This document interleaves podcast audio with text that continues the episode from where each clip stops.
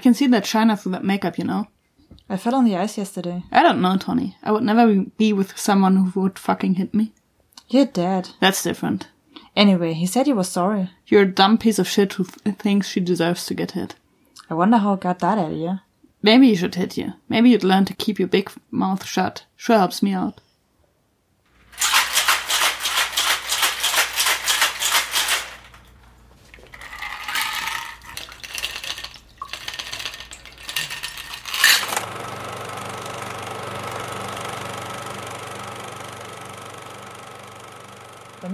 Abwechseln, weil die sind unterschiedlich, ne? Ja, sehr. Cheers.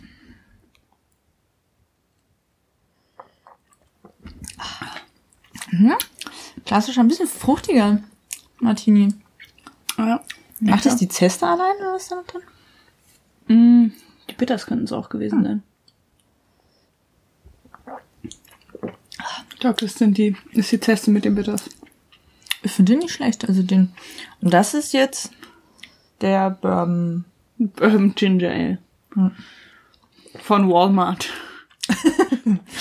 Aus dem Marmeladenglas. Ausgezeichneter Laden. Wie sich das gehört. Mhm. Und so einem schönen Plastikfläschchen. Fehlt nur noch die Papiertüte. Also ich ein Zitronenstück im Hals. Ich muss sagen, ich finde auch den Bourbon mit Ginger Ale per se nicht schlecht, aber bitzelt mir halt zu sehr. Ja, also Man ich trinke das ganz gern mit Whisky. Mhm. Und also ist schon recht nah dran. Der ist zie- ziemlich fruchtig, ja. Aber vielleicht hätte Tonja Harding den auch mit ähm, Rootbeer getrunken. Ja. Schöner Bourbon Rootbeer. Mit Duff Bars. Wir hätten eigentlich so ein Duff Bar in Rotbier, Ja. In ein Rot, ein Rotbier. eine in Rotbier stecken müssen. Ist Nicht schlecht. Aber ist mir jetzt auch ein bisschen zu. Das ist immer was zum Nebenher trinken, würde ich sagen. Naja, das ist Ja. kein, kein reines Commitment. Ja, das ist aber nicht. Ich probiere nochmal von dem Martini. Aber Moonshine hatten wir halt leider nicht zur Verfügung. Aber so eine fruchtige Martini-Variante ist echt nicht schlecht, muss ich sagen. Ja, genau. Also die kam halt dadurch zustande, dass ich Ein äh, Sommer-Martini. statt Orangenbitters Zitronenbitters genommen habe. Und statt der Zitronenzeste eine Orangenzeste. Also Mhm. wir haben das ja quasi geswitcht. bellisch. Rebellisch, wie Wir wir halten uns sind. nicht an Regeln. Und dann nicht im Rührglas, sondern im Chemierührglas gerührt, falls man Geld das ist, sparen das ist will für unsere die Version Version von White Trash. Ja, die, die Dinger sind super, die sind, machen zwar nicht so viel her wie die Kristallteile, kosten aber nicht so viel und Milliliterangabe. Ja, das ist eigentlich sehr praktisch. Genau, also wir haben es schon gesagt, wir besprechen heute Tonja Harding. Also äh, nein, Nein. Tonja. Ei, Tonja, nicht Tonja Harding. also auch, I Tonja. genau, äh, den hat äh, Craig Gillespie, Gillespie, Gillespie. Hm? Gillespie, ja, Gillespie oder Gillespie. Wobei, ich weiß auch beim besten nie, wie man Leute ausspricht. Also Craig, der gute Craig. Der gute hat Craig. ihn 2011 rausgehauen. Äh, Steven Rogers hat ihn geschrieben und der war auch 2015 oder 16 in der Blacklist der coolsten oder begehrtesten unverfilmten Scripts drin. Mhm. Ähm, und es war auch das erste Mal, dass der halt tatsächlich über real existierende Personen geschrieben hat und sich mit denen getroffen hat und so.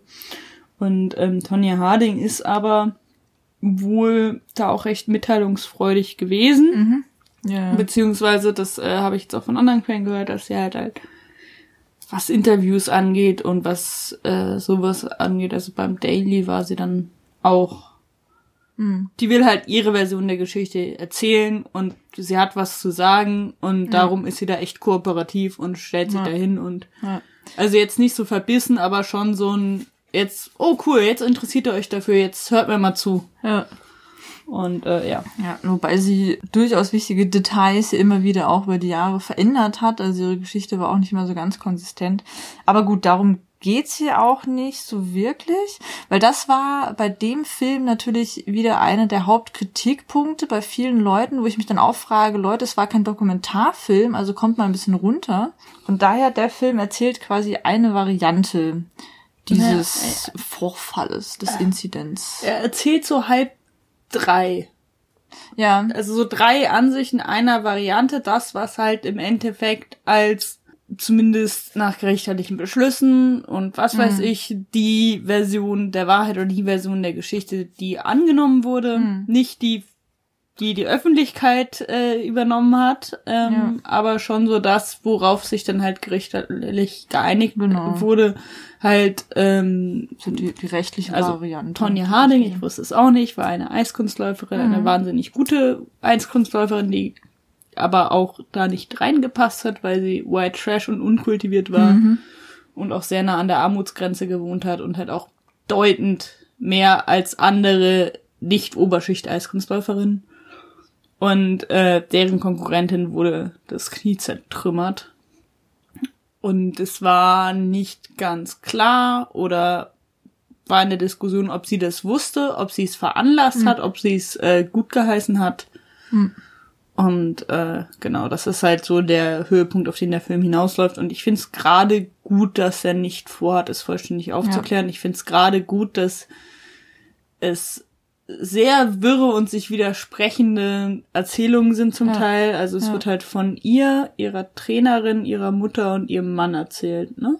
Und ähm, der ihr Bodyguard hat ja auch noch so ein bisschen ah, was stimmt. zu erzählen. Der kriegt ja auch quasi seine Version der Geschichte und äh, das ist ja auch so ein bisschen der Comic Relief Typ der ganzen Story, möchte ich mal behaupten. Ja. Ähm, ist der nicht Nasher? Ich hätte mir jetzt den Namen rausschreiben sollen. Den haben wir jetzt gar nicht raus. Der war für uns nicht so Nee. Und äh, mitspielen tun halt Margot Robbie, äh, Alison Jenny, die dafür Sean. Sean. Sean spielt mit, nein, äh, Alison Jenny, die dafür äh, ja dann auch verdient. Absolut verdient. Absolut verdient. Wahnsinnig gut. Und Sebastian Stan. Sebastian Stan. Den selbst ein hässlicher Moustache nicht entstehen richtig, kann. Richtig, also das Kinnbärtchen am Ende war schon grenzwertig, aber selbst dieser komische Duschmoustache zwischendrin, ich fand ihn trotzdem immer noch wahnsinnig sexy. Und ich fand's schön, man hat noch gesehen, dass er wirklich sehr gut trainiert war noch, was sie dann dauernd unter großen Pullis versucht haben zu verstecken, aber manchmal kamen die Packs und Nips ganz gut ich durch. Ich wollte gerade die Nips kamen ganz gut durch bei ihm es war, es ist stilistisch äh, vom Kostümdesign. Ich meine, okay, es sind die 80er, es ist nicht so lange her, aber super. Ja, ne, ich muss auch sagen, die haben das gut eingefangen, die witzigen Sachen, aber halt nicht so, dass du dir denkst, ah, das ist aber überzogen lächerlich, sondern wirklich, okay, so sah das damals aus. Ach so, ich hab Das war gut gemacht. Oh, du hast einen Tipp. Ein also, Fashion-Tipp? Ein Fashion-Tipp. Wenn man diesen komischen Perm, den Tonya Harding hatte, ja. nachstellen will, äh, Margot Robbie wollte sich ihre Haare nicht kaputt machen, deswegen hat sie Perücken getragen. Und die haben und haben das nicht hinbekommen und ja. am Schluss haben sie es einfach mit Bier gemacht. Also, der ah. Fake Perm für die Perücke oder auch direkt für die Kopfhaut, gut für die Haare, Bier. Ich habe schon ja, immer Bier gesagt, mein Uropa hat das auch Bier, immer ja, gemacht. Ja. Mit dem Bier. Siehst du mal, und damit kannst du selbst so eine wunderschöne Frisur und so einen großartigen Style hinbekommen. Das ist Bier über alles. Bier über alles. Und ähm, ja, ich habe so viele komische Side-Dinger. Okay. Angefangen damit, dass Alison Jenny, bis sie 17 war, äh, für Eiskunstlauf trainiert hat. Und zwar auf einem sehr hohen Niveau. Tatsächlich? Und es wohl auch sehr gut konnte und da auch irgendwie so eine Zukunft gesehen hat, oder wie soweit man das mit 17 sagen Aha. kann. Und dann ist sie gegen Krass. eine Glastür gelaufen und wäre fast verblutet, weil sie sich das Bein aufgeschnitten hat. Und dann konnte Ach, sie nicht mehr skaten. Scheiße. Und das, das hat jetzt fast weniger mit dem Film zu tun, aber ich habe mir das angehört und dachte, dachte halt im ersten Mal, Margot Robbie, nee, Margot Robbie ist nicht Alison Jenny. Ja. Margot Robbie ist in der Amateur-Eis-Hockey-Liga. Ja, genau. Und deswegen konnte sie ja auch gut für den Film trainieren. Also sie hat tatsächlich recht viele der Eiskunstszenen selbst gemacht. Natürlich bei den Sprüngen und so viel mit Double gearbeitet. Und den Triple Axel, den mussten sie tatsächlich in CGI machen, weil sie niemanden gefunden haben. Ja, weil das den seit Tonja Harding sechs Frauen gesprungen sind. Ja. Also in einer Routine gesprungen sind, vor, vor Leuten gesprungen sind. Und ich meine. Das war halt vor Olympia auch. Also von ja. Olympischen Spielen, Entschuldigung. Genau, das, allein die Tatsache, dass den 19, seit 1991 sechs Frauen mal gesprungen sind, mhm. äh, das ist scheiße gefährlich und höchst kompliziert ja. und darum erklärt sich da halt keiner zu bereit, gerade für so einen Film nicht. Also ja. wenn du das kannst, machst du es in deiner olympischen Routine, aber deswegen mussten sie den faken. Hat man nicht so gemerkt. Ich fand auch, das war tatsächlich gut gemacht. Ich fand sogar im Gegenteil, diese Slow Motion davon, dass man überhaupt so einen Sprung mal in Slow Motion sieht, eher faszinierend. Das war so wahnsinnig toll. Das war ein wirklich sehr, sehr gutes und wichtiges Moment in diesem Film, weil es irgendwie so diese schöne Balance hatte aus, wir nehmen den Sport ernst, weil teilweise waren diese, ähm, ihre Küren ja auch eher so in Action-Editing ähm, gemacht, was ich auch echt einen interessanten Weg fand. Und andererseits halt auch dieses Ding, wir zeigen dieses Drama dahinter und diese ganze Show, aber halt auch eine Wertschätzung für das Thema an sich. Das fand ich irgendwie cool. Und zusammen mit Adam Rippon hat mir das ja auch äh, ein bisschen so die Wertschätzung an diesem Sport an sich überhaupt mal wieder gebracht. Ich wollte gerade sagen, das ist halt, also ich schaue mir eh nicht so wirklich Olympia oder so Ja, an, aber ähm, das war wahnsinnig spannend und schön Ja. und man hat sich Ja. ihre Küren unglaublich gern angeguckt. Darum, äh, Sarah Kawahara oder Kawahara, die hat die choreografiert und Sehr, ich sehr finde, das cool. war sehr gut gemacht. Ja. Kam super rüber. Ähm, das Editing super, gerade dieses actionmäßige, was du gerade meintest. Man, Ja. also man hat sich das. Okay, wir waren mit ganzen sechs Leuten im Kino, aber ich hatte das Gefühl, keiner war da gelangweilt. Also keiner war da gelangweilt. Das war spannend. Das war Doch, doch, zwei sind rausgegangen. Die, die zwischendrin die M&M's verschüttet haben, die sind so ab Hälfte des Films, wo es ein bisschen gekippt ist von diesem... ja, aber ich glaube, die haben sich auch reingeschmissen, oder? Ich, ich, ich hatte da, oder Ähm, ich weiß es nicht. Ich hatte da Die sind gegangen. Die Verdacht, sind gegangen. die sind gegangen, ja, Die sind stimmt. gegangen. Zwei sind gegangen. Die sind gegangen. Aber ansonsten, die Stimmung war gut einfach. Die Stimme war gut. Jetzt haben auch alle gelacht. Ja, genau, jetzt, äh, zum Edding kurz, das war von Tatjana S. Regal, die ansonsten jetzt nicht so super viel gemacht hat, eher so im Fernsehbereich war, aber die im Editorial Department viel mit dem frühen Tarantino gemacht hat.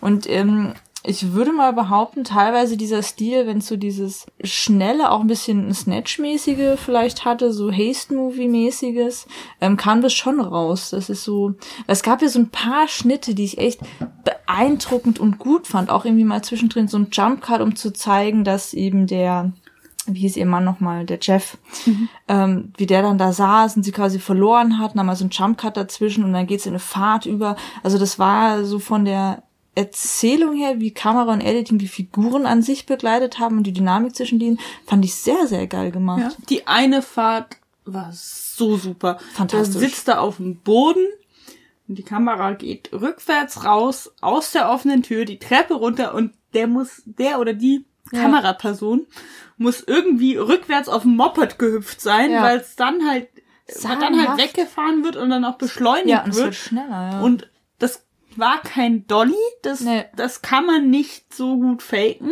Also klar, die Beschleunigung am Ende schon, Ja. aber das muss tatsächlich, ich will nicht wissen, wie oft da Ja. jemand rückwärts die Treppe runter musste und dann da Ja. halt irgendwie sich draufjuckeln musste, ohne dass man merkt, dass er sich Ja. draufjuckelt. Und das war eine wahnsinns gute Fahrt. Ja. Und solche Momente gab es halt auch oft. Es gab auch ein, zwei Mal so wirklich eine Aufsicht auf eine Szene.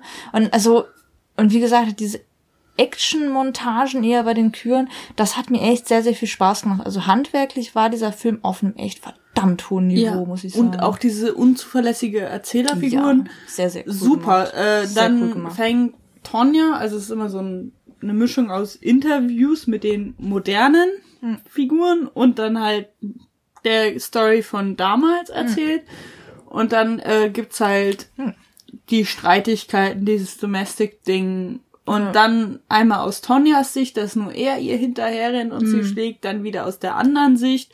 Dann wird aber mh, sich dann auch irgendwann für was entschieden, was ein bisschen mehr gezeigt wird. Also ich fand, es wurde immer Ja. recht gut angedeutet, es gibt hier mehrere Perspektiven. Ja. Und äh, das Zitat, was wir am Anfang mal hatten, war dann aber auch, es gibt hier mehrere Perspektiven, wer hier wen geschlagen hat, aber dass Tonja von ihm geschlagen wurde, dafür gibt es Belege, das haben Ja. auch Menschen außerhalb mitbekommen. ja. So, dass sie ihn geschlagen hat, kann gut sein. Aber Weiß ist es eben nicht. nicht so nachweisbar. Ja. Und ähm, eine Szene, die ich krass fand, weil gerade die Beziehung von ihr mit der sie sehr pushenden, nenne ich es mal euphemistisch, äh, sie sehr pushenden Mutter, ist, finde ich, in einer Szene so krass rausgekommen. Da streiten die sich und Tonja hat irgendwie auch keine Lust mehr und gibt ihr dann Widerworte und die Mutter flippt halt aus und schmeißt ein Messer nach ihr. Und in dem Moment war das ganze Kino komplett still, wie halt auch die Figuren, weil in dem Moment klar war, da wurde gerade eine Grenze überschritten, das war ein definierendes Moment für die beiden. Und es war sehr, sehr vorhersehbar, der ganze Film, du weißt, wieso was passiert, es war vorhersehbar, was geschieht, aber du hast genau auf diese emotionalen Ebene das alles so geil mitgenommen, also die Beziehung zwischen den beiden, insgesamt, was mit Tonja passiert, auch mit dem gewalttätigen Mann in dieser ganzen abusive relationship, das kam alles so nachvollziehbar und so krass rüber. Und da waren immer wieder so Einzelmomente drin, wo wirklich die, wo man kurz so die Luft anhalten musste, so, krass. Also das fand ich in dem Film auch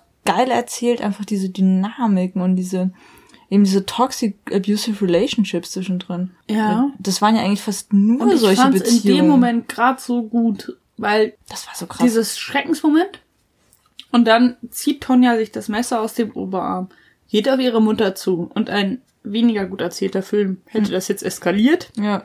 Es wäre danach nochmal Ja. angesprochen worden. Es wäre aus den Interviews angesprochen werden. Ja. Irgendwas. In Ja. diesem Film knallt sie das Messer auf den Tisch. Sie knallt es nicht mehr auf den Tisch. Nee, sie legt, es, legt es ab, sie aber legt halt es so ab. betont weg so. Das war zu viel. Genau. Und es ist beiden klar, es ist allen klar, es wird nochmal das Messer gezeigt mit dem Blut. Sie geht raus, Ja. fertig ist. Es wird Alles nicht gesagt. weiter dramatisiert, alles gesagt. Ja. Vor allem alles gezeigt, nicht alles Genau, gesagt. das ist halt ein Film, der nicht wirklich immer alles ausbuchstabieren muss. weil Ein deutscher Film hätte das ausbuchstabiert. Da wäre noch irgendwie ein großer Dialog danach Ja. gekommen. Das war einfach nur so, okay, allen ist quasi klar, was passiert ist. Das war zu viel, die Grenze überschritten und das war's. Und das war echt, fand ich eine unglaublich starke Szene.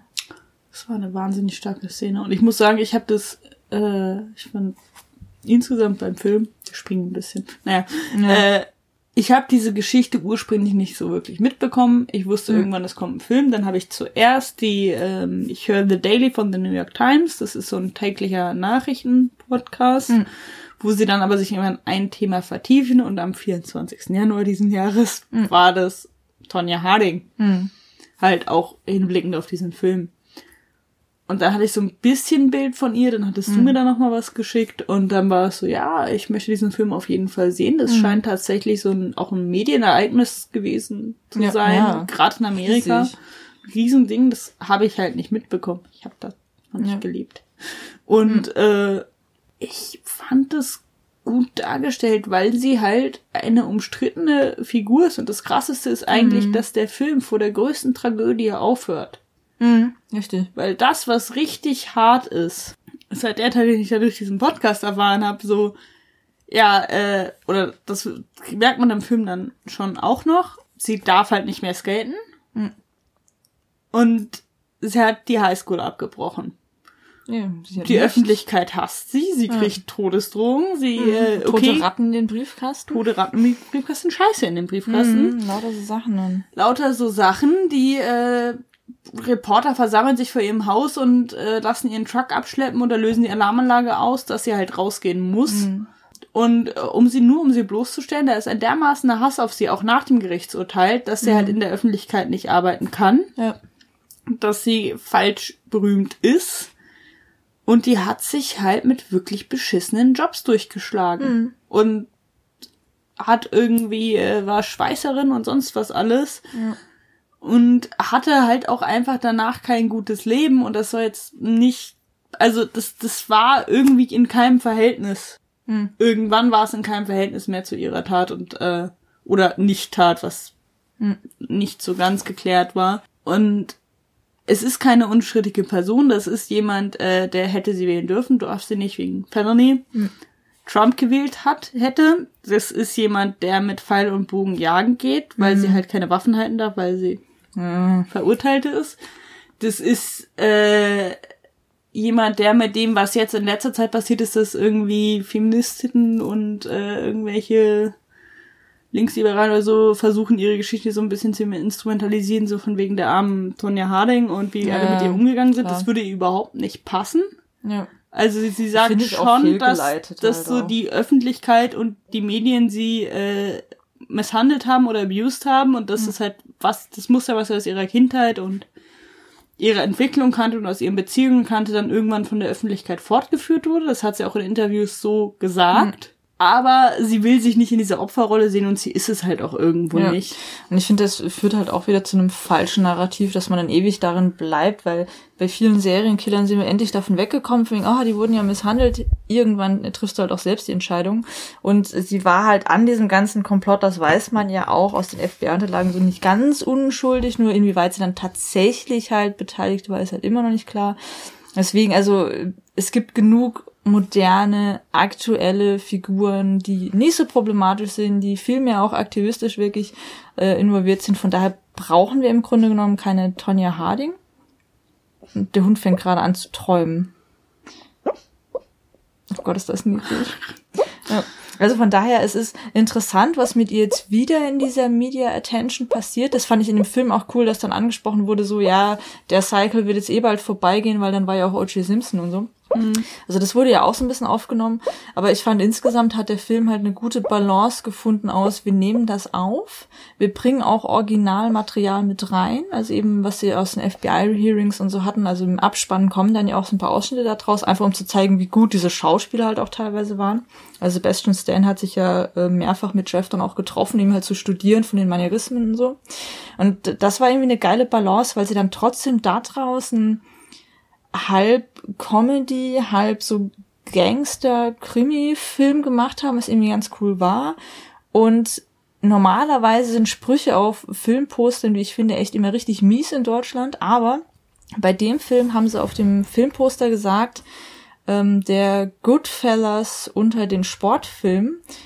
Und ich muss sagen, kann ich nachvollziehen. Weil auch Goodfellas hat ja eine wahnsinnig tiefgehende und auch tragische Geschichte, beziehungsweise Geschichten, aber auch immer wieder diesen geilen Humor und auch vom Editing war es ja teilweise dann so ein bisschen äh, eben so ein bisschen zackiger, schneller gemacht und dann wieder in sehr ruhigen Szenen. Also ich muss sagen, ich konnte den Vergleich nachvollziehen und ich finde den nicht schlecht. Ja, stimmt. So Goodfellas, der, der, der Sport. Es passt schon. So. Und es ist halt kein klassischer Sportfilm, es ist ein Sportfilm und es ist auch ein Film nach einer wahren Geschichte. Aber ja, Dinge, so. die einen an Sportfilmen stören und Dinge, die einen an wahren Geschichten stören, sind nicht, nicht da. Ja. Es gibt wichtigere Perfekt. Dinge als den Sport. Ja. Und es gibt wichtigere Dinge als die Wahrheit oder die Version der Wahrheit, die gerade erzählt wird. Und das kommt ja. da ziemlich gut rüber. Das löst sich da ganz gut ab. Und äh, zur ganzen Tragik von Tonja Harding mhm. halt auch, was dann ich einen ganz guten Schluss aus dem Podcast fand, war so dieses, die äh, Reporterin, die sich eingehender damit ihr beschäftigt hat und auch mit ihr getroffen hatte. Und dann wurde sie halt auf dieses Opferrollending angefangen so, nee, das wird sie nicht wollen. Hm. Scheiß da drauf, das ist kein unkomplizierter Mensch. Aber was wir uns fragen sollten, ist nicht, ob das jetzt wahr ist oder nicht oder was da genau passiert ist, weil zu lang her kann eh keiner mhm. sagen, wurde versucht aufzuklären wenn wir schon in diese Social Justice Richtung gehen, sollten wir uns überlegen, haben wir Tonja Harding ein, so behandelt, wie wir einen Mann in ihrer Situation behandelt hätten hm. und haben. Hm. Und die Tatsache, dass verurteilte Vergewaltigter, Ver Vergewaltiger äh, hm. und sonst was, dass Leute Mike Tyson umarmen, dass, dass hm. Menschen Politikern fünfte, sechste Chancen geben, dass mhm. so viel so rauskommt. Also da, da war halt auch der Vergleich zur MeToo-Debatte, der sehr schnell abgewehrt wurde, weil mhm. das ist was anderes. Ja, ja, Sie ist ein, eine potenzielle Täterin. Ja. Aber halt Frage, äh, so wie geht die Maß, Gesellschaft mit männlichen Tätern um und wie mit weiblichen? Und klar ist äh, dieses schnelle Verzeihen dieses immer noch eine Chance geben falsch. Aber das Maß in dem sie verteufelt wurde und für wie mhm. lange vor allem, mhm. dass es jetzt halt aufhört. Jetzt nach, keine Ahnung wie viele Jahren, nach 30. Wobei ich muss sagen, es hört nicht so wirklich auf, weil viele der Filmkritiken, die dann eben der Meinung sind, ja, ja, das ist ja nicht alles richtig dargestellt, weil ist halt auch kein Dokumentarfilm, sorry, immer noch Unterschied, die gehen teilweise schon wieder in die Richtung, so, ah, man sollte nicht vergessen, dass der und der in dem und dem FBI-Hearing aber das und das gesagt hat und sie wusste ja voll von allen. Also es gibt schon wieder auch so eine kleine Gruppe von Trollen und Hatern, die halt genau wieder mit demselben anfangen. Ja, und selbst wäre sie dafür in den Knast gegangen, hätte sie ihre Strafe jetzt abgesessen. Ja, also irgendwann. Und deswegen, also Crime and Sports. Ja. Was gerade in den 80ern, wie vielen Männern, vor allem Männern, also auch immer von, aber vor allem auch. Männern und immer noch Männern, sobald die sportlich was drauf hatten, wie viel verzeiht wurde und was She's halt. good now. Genau. Was halt bei Eiskunstlauf dann nicht ganz passt, ist, dass die Leute sie von Anfang an nicht so wirklich in dem Sport haben wollten, weil sie da ja. nicht reinpasst. Weil sie das nicht ist. weil sie von an, einen eigenen Kopf hatte und irgendwie ihre eigenen Sachen machen wollte.